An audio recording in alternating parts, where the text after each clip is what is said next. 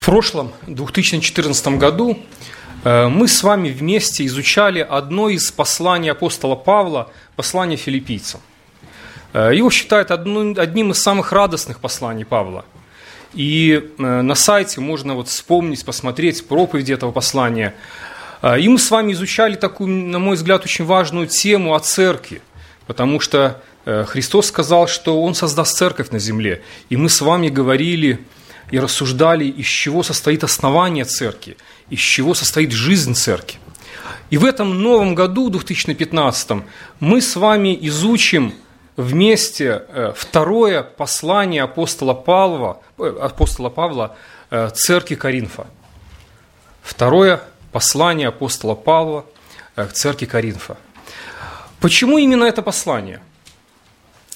Э, на мой взгляд, оно не может оставить равнодушным никого, кто связал свою жизнь со Христом, кто любит Бога, кто любит Божий народ, кто служит Богу.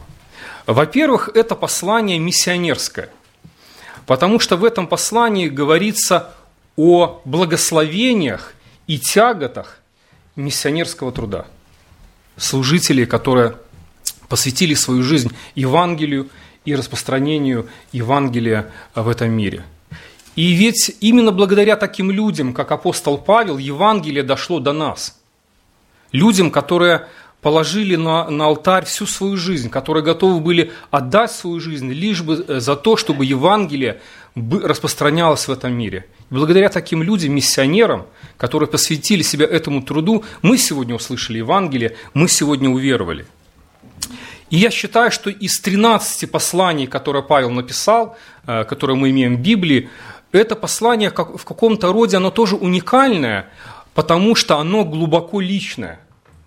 Именно это послание открывает внутренний мир апостола Павла. Это послание рассказывает нам еще о самих служителях.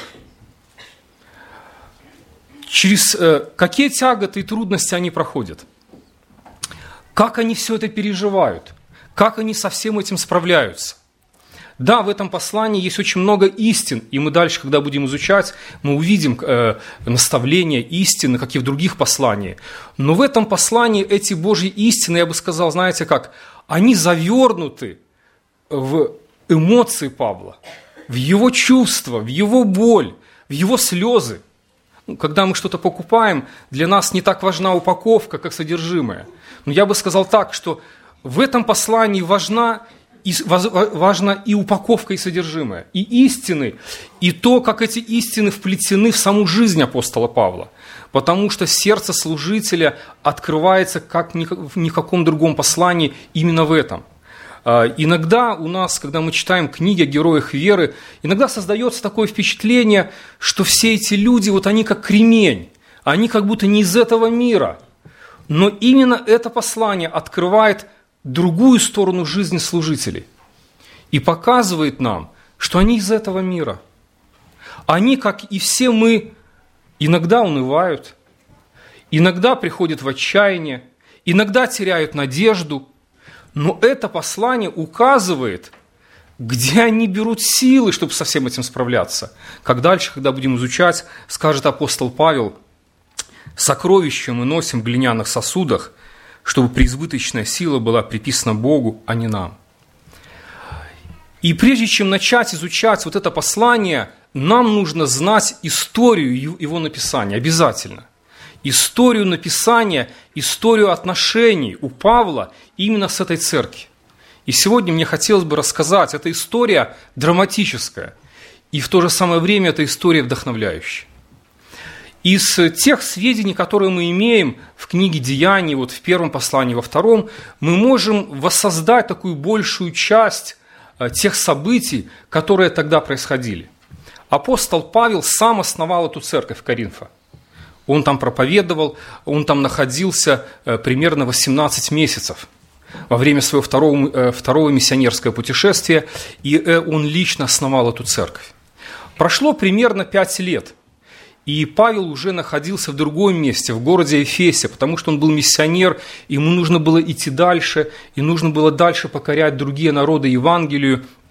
И вот церкви Ефесия уж дал э, ну, благословенный труд, служение, много новообращенных. Когда мы читаем в книге Деяний, э, с такой силой Евангелие касалось людей, что многие, кто занимался оккультизмом, они сжигали свои книги, обращались к Богу. Даже платки, там, э, которые Павел клали на людей, платок Павла, и люди исцелялись. То есть очень очень сильно действовал Бог, могущественно в церкви в Эфесе. Очень благословенный труд.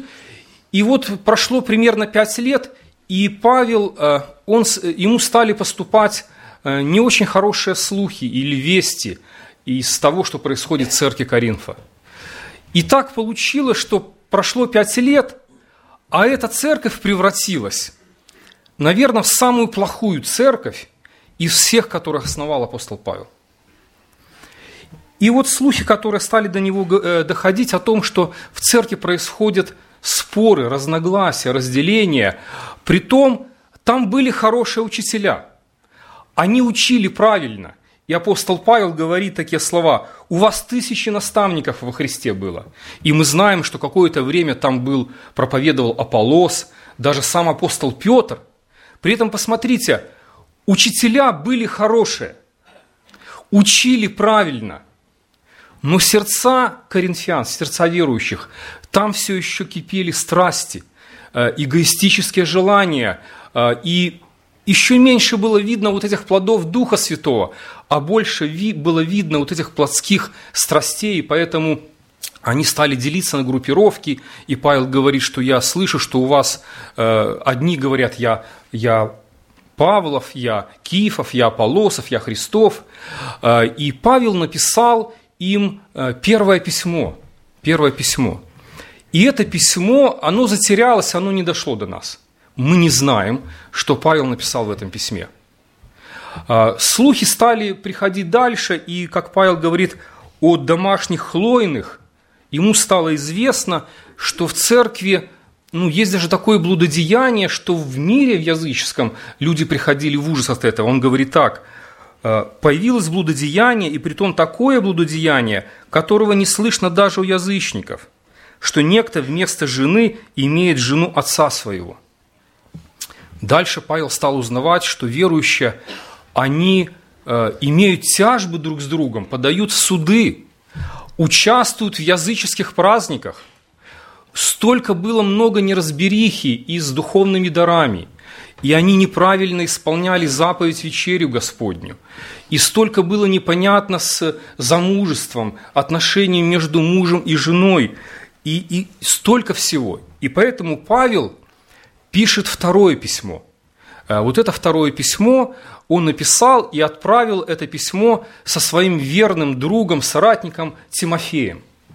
Он вручил это письмо Тимофею и поручил Тимофею прийти в Коринф и отнести это письмо – и это письмо сохранилось, и в наших Библиях это первое послание Коринфянам. Это первое послание Коринфянам. А, посмотрите, э, посмотрите на первый слайд. Э, первое послание Коринфянам, 4 глава, 17 стих. Павел говорит так. «Для сего я послал к вам Тимофея, моего возлюбленного и верного в Господе Сына, который напомнит вам о путях моих во Христе, как я учу везде во всякой церкви, и дальше Павел ну, предчувствовал, что ну, не все так может быть хорошо, что Тимофея могут не принять, им могут пренебречь, его могут отвергнуть. И поэтому он дальше написал, смотрите, такие слова. «Если же придет к вам Тимофей, смотрите, чтобы он был у вас безопасен, ибо он делает дело Господне, как и я, посему никто не пренебрегай его, но проводите его с миром, чтобы он пришел ко мне – ибо я жду его с братьями». И вы знаете, что предчувствия Павла не подвели. Вот как он ожидал, так и произошло. Тимофей принес это письмо, но им пренебрегли. Его не проводили с миром. Тимофея отвергли. И, можно сказать, выгнали. И поэтому э, пришел Тимофей к Павлу и принес ему плохие, плохие новости, то, что церковь фактически пренебрегла им, и они не проводили его с миром. Но Тимофей принес Павлу еще одну плохую новость. То, что в церковь пришли лжеучителя – Еще одна плохая новость. И подумайте, вот как вы думаете, что первое сделали лжеучителя, чтобы увести людей за собой? И, конечно же, они пустили все свои стрелы на самого апостола Павла. Они подвергли сомнению его авторитет, как истинного апостола. Они разрушили его доброе имя. Они все исказили, все представили в совсем другом свете. Все его мотивы, все его дела, даже все его слова, все, все по-другому представили, все исказили. И таким образом они сумели обольстить э, сердца простодушных верующих. И, конечно же, э, мы можем понять, что это все доставало Павлу огромную скорбь и огромную боль. И поэтому Павел предпринимает сам э, такую попытку сам поехать в эту церковь, чтобы совсем разобраться, и как он говорил, что я приходил к вам с жезлом. Он решил прийти с суровым обличением. И можем себе представить состояние Павла, когда он оставляет свой труд в Эфесе, и это не просто, знаете, на поезде поехать, на машине, на самолете, чтобы, знаете, вот раз быстренько скатался туда и тут же назад. Представьте себе километры, километры, э, когда Павел идет, представьте, с каким э, сердцем, с какой тяжестью, с какой болью он туда идет, потому что он не знает, что он там встретит, потому что Тимофея не приняли, потому что э, пришли лжеучителя, которые опорочили его доброе имя апостола – но, наверное, он не, и вообще не ожидал, что, что так вообще получится.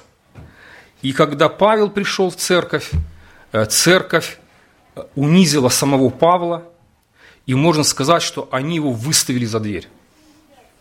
Потому что лжеучителя сумели обольстить верующих, и люди стали сомневаться в том, что он истинный апостол.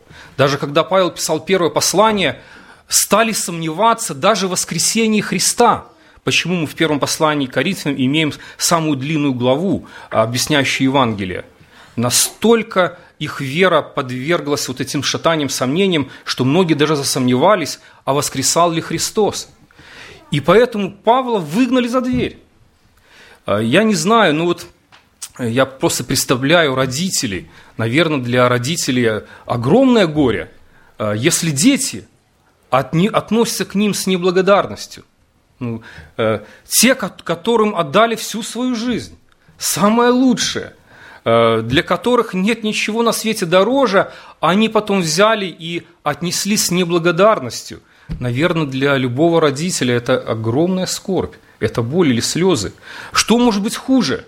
Ну, наверное, если духовные дети так отнеслись к своему отцу, ведь для Павла они были духовные дети. Э, он основал эту церковь, Э, он молился за них со слезами, он плакал э, многие дни и ночи об этой церкви. Он радовался покаянию больше, чем ангелы на небе об этих людях.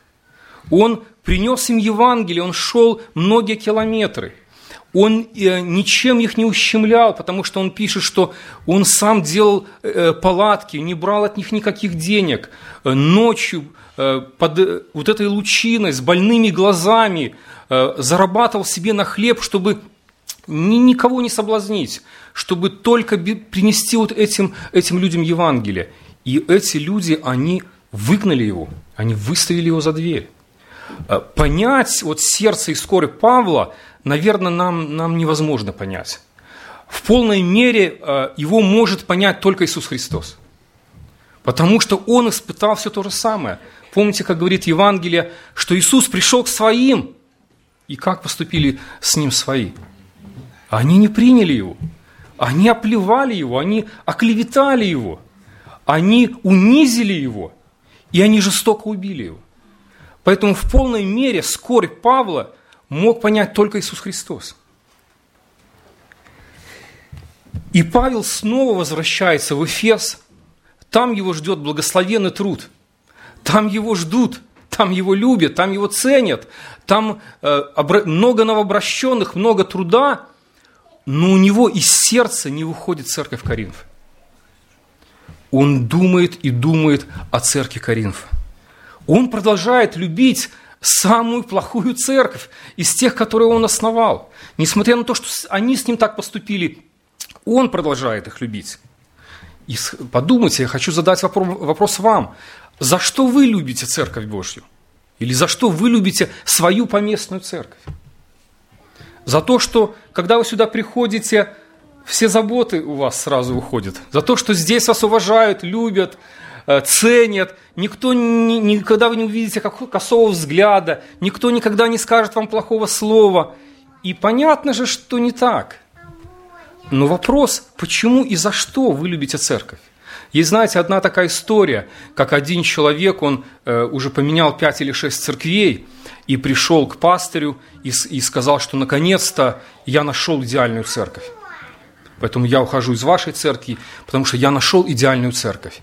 И пастырь ему посоветовал не становиться членом той церкви. Тот спросил, почему? И он сказал, что как только ты станешь членом той церкви, она перестанет быть идеальной. И на самом деле это истина церкви. То, что нет идеальной церкви здесь на земле. С одной стороны, казалось бы, именно церковь в Коринфе должна быть образцовой. Почему? Там с кафедры проповедовали такие люди, как Аполлос, апостол Петр, апостол Павел. Но не так-то легко оказалось поменять эгоистичные сердца, сердца людей. Не так быстро они духовно возросли в вере. И эта церковь на тот момент оказалась самой плохой. Но Павел продолжал любить. Где он научился так любить церковь? Подумайте об этом. Не, не тех людей, которые любили его, не за что-то, а несмотря ни на что. А продолжать любить и жертвовать своей жизнью, когда тебя не любят, когда тебя отвергают, когда тебя унижают. И понятно, что так любить он учился у Иисуса Христа. Потому что так любить можно только божественной любовью. Так любил сам Иисус Христос. И мы называем это божественной любовью. Именно у Христа Павел научился именно так любить других людей. И вот Павел пишет третье письмо. Он пишет третье письмо, очень суровое, очень суровое письмо. И это третье письмо, оно тоже где-то затерялось. Мы, мы не знаем, э, где это письмо. И уже с этим письмом он посылает еще одного своего лучшего друга Тита. Тит должен был отнести это письмо. Давайте посмотрим. Это третье письмо, которое написал Павел, которого у нас нету, которое затерялось. Посмотрите, как он говорит. «От великой скорби, стесненного сердца я писал вам со многими слезами, вот то, что я говорил, что в этом послании, кроме того, что он изъясняет истины Божьи, все эти истины завернуты, посмотрите, в слезы, в боль, в переживания. Я писал вам со многими слезами не для того, чтобы огорчить вас, но чтобы вы познали любовь, какую я в избытке имею к вам. Дальше он говорит, придя в Троаду для благовествования о Христе, хотя мне и отверста была дверь Господом – я не имел покоя духу моему, потому что не нашел там брата моего Тита, но, простившись с ним, я пошел в Македонию». Посмотрите, вот это очень удивительные стихи. Павел переживает, он ждет, какие же новости принесет Тит.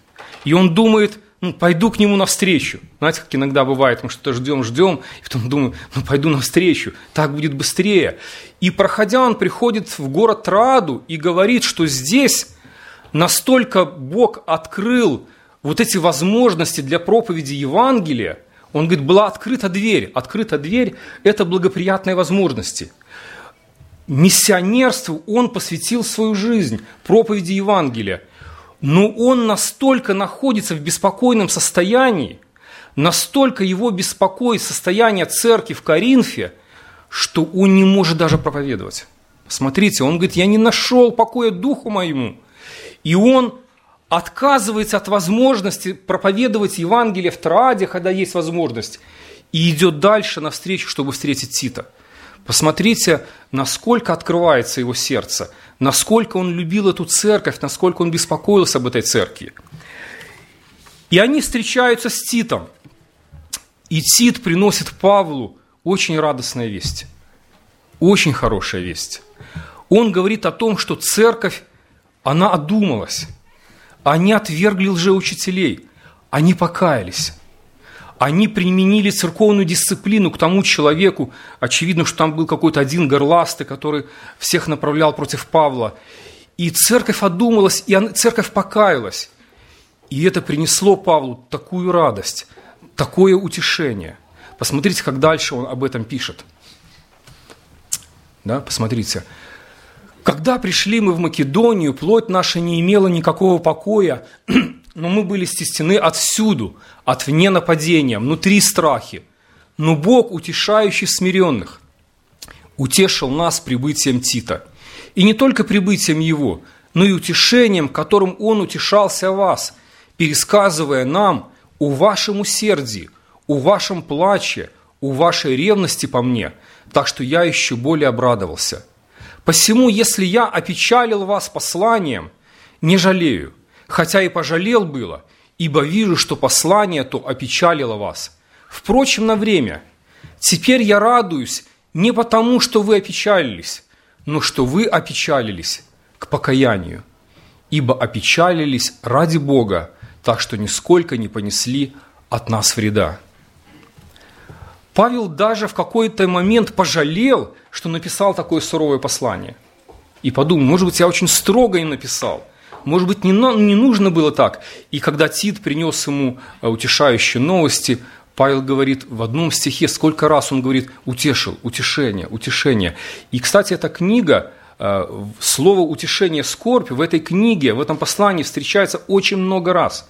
Это книга об утешении, и эта книга рассказывает о том, как утешает Бог.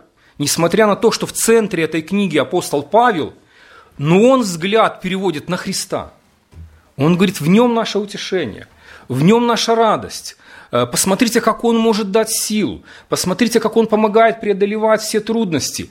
Посмотрите, как Он помогает любить. Поэтому, если мы хотим узнать, как искать утешение, где? Если мы хотим узнать, как найти радость посреди всех этих скорбей, если хотим узнать, где найти силу преодолевать все трудности, если хотим узнать, как научиться любить так, как Павел любил церковь, нам нужно читать второе послание Коринфянам. Потому что, несмотря на то, что оно открывает нам внутренний мир Павла, Павел всегда указ, будет указывать на Христа. У него он учился. И поэтому, помните, в одном послании он сказал, подражайте мне – Почему он мог так сказать? Потому что сам он во всем старался подражать Христу. Он сам во всем старался учиться у Христа. И поэтому, смотрите, Тит принес ему очень радостную новость, утешение. И следующие стихи говорят о том, что человек, который вот возводил смуту на Павла, а, церковь применила к нему а, какую-то церковную дисциплину.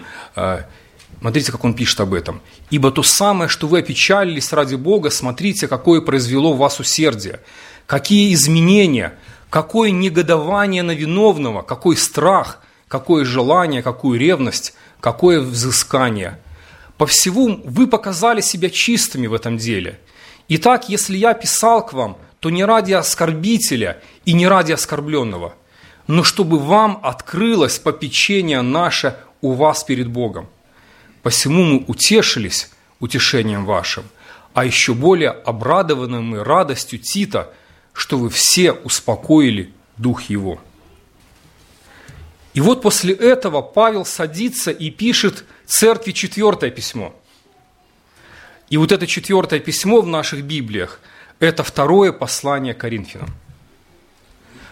Два послания затерялись, они не дошли до нас – Возможно, они не были богодухновенными. Возможно, Бог посчитал, что не нужно нам знать, что Он там написал. Но до нас дошло второе и четвертое письмо. В наших Библиях это первое послание Коринфянам и второе э, послание Коринфянам. И вот после того, когда Тит принес такие утешающие новости, апостол Павел написал вот это второе послание Петра, э, второе послание Коринфянам, которое мы с вами будем изучать. Поэтому я бы сказал так, что это послание написано пастырем, который глубоко любит свой паству. Это послание счастливого отца, которому вернулся назад блудный сын. Это послание человека, который испытал глубочайшую скорбь, боли, слезы и глубочайшую радость. И поэтому это послание, оно драматичное, потому что отношения у Павла с этой церковью были драматичные. Но оно и вдохновляющее. Посмотрите, прошло время. Дух Святой работал в сердцах коринфян. Они могли принести свое сокрушение, они могли принести свое покаяние, они могли разобраться и отделить истинных служителей и отделить от ложных э, делателей лукавых. И поэтому я хотел бы несколько уроков извлечь сегодня из вот этого просто введения. Мы еще не начали его изучать, но нам важно было очень знать, как было написано это письмо. Во-первых, э, урок для всех служителей, для всех, кто посвятил себя Божьему труду. Это послание говорит, что служить, любой служитель столкнется с трудностями, что служить нелегко.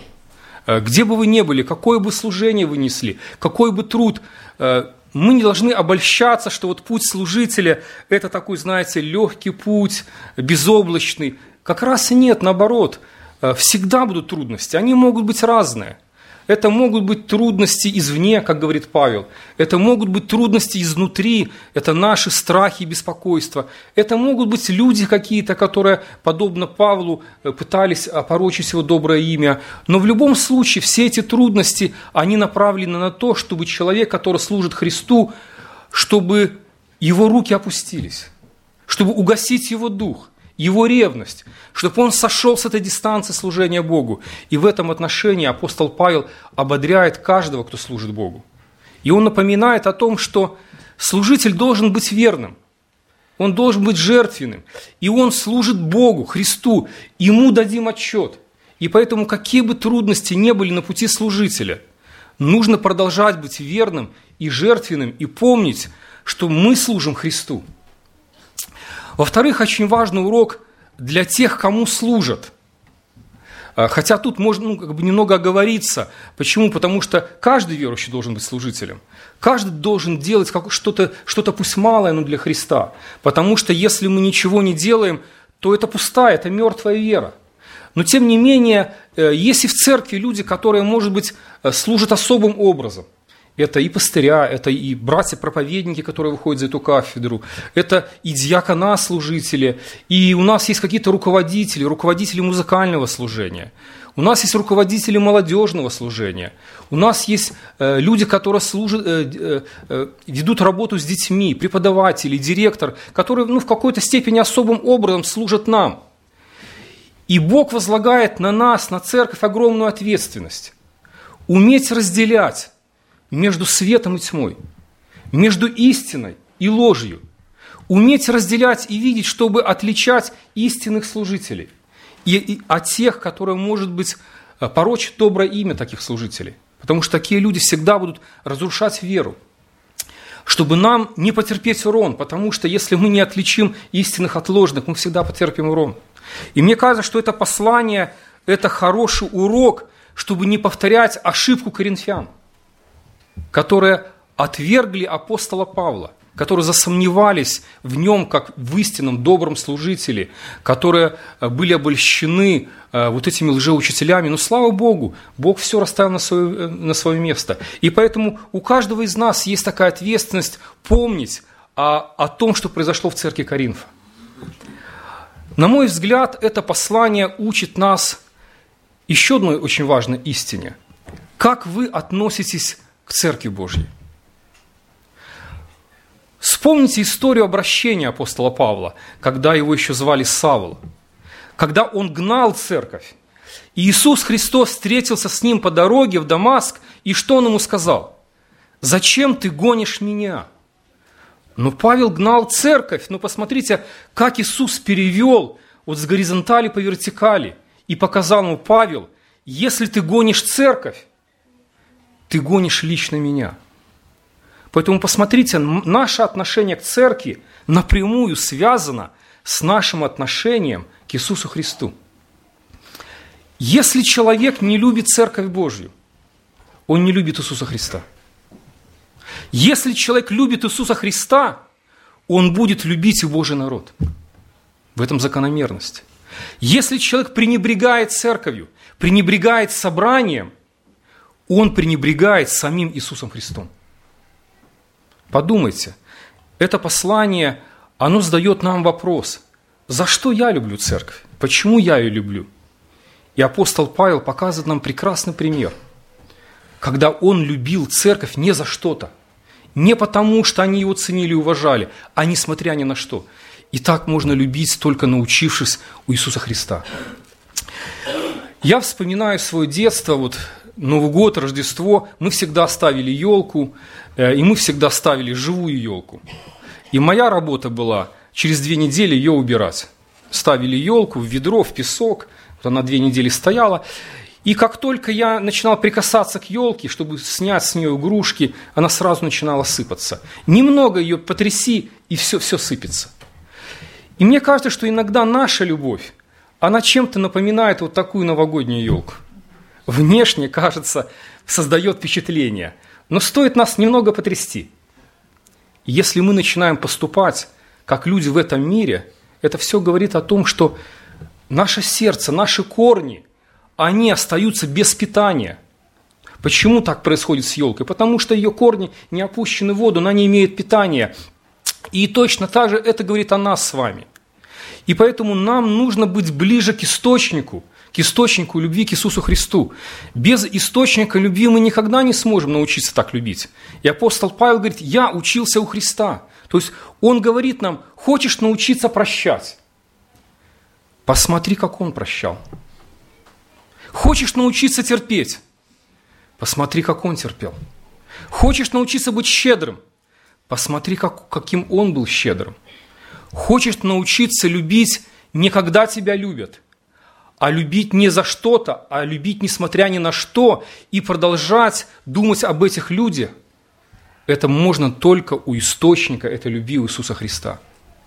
И сегодня это огромное напоминание всем нам о том, что апостол Павел продолжал любить самую плохую церковь, которая доставила ему больше всего боли и страданий и слез – и он продолжал ее любить, любовью Иисуса Христа. И в этом урок для нас.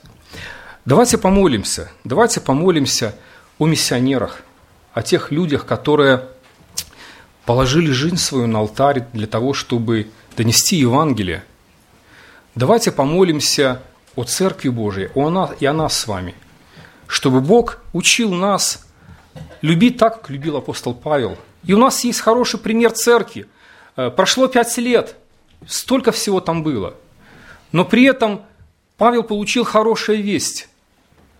Бог работал, Бог трудился, люди сокрушались, они каялись, они признавали свои грехи. И это говорит о том, что благодать, она продолжала трудиться, работать в их сердцах.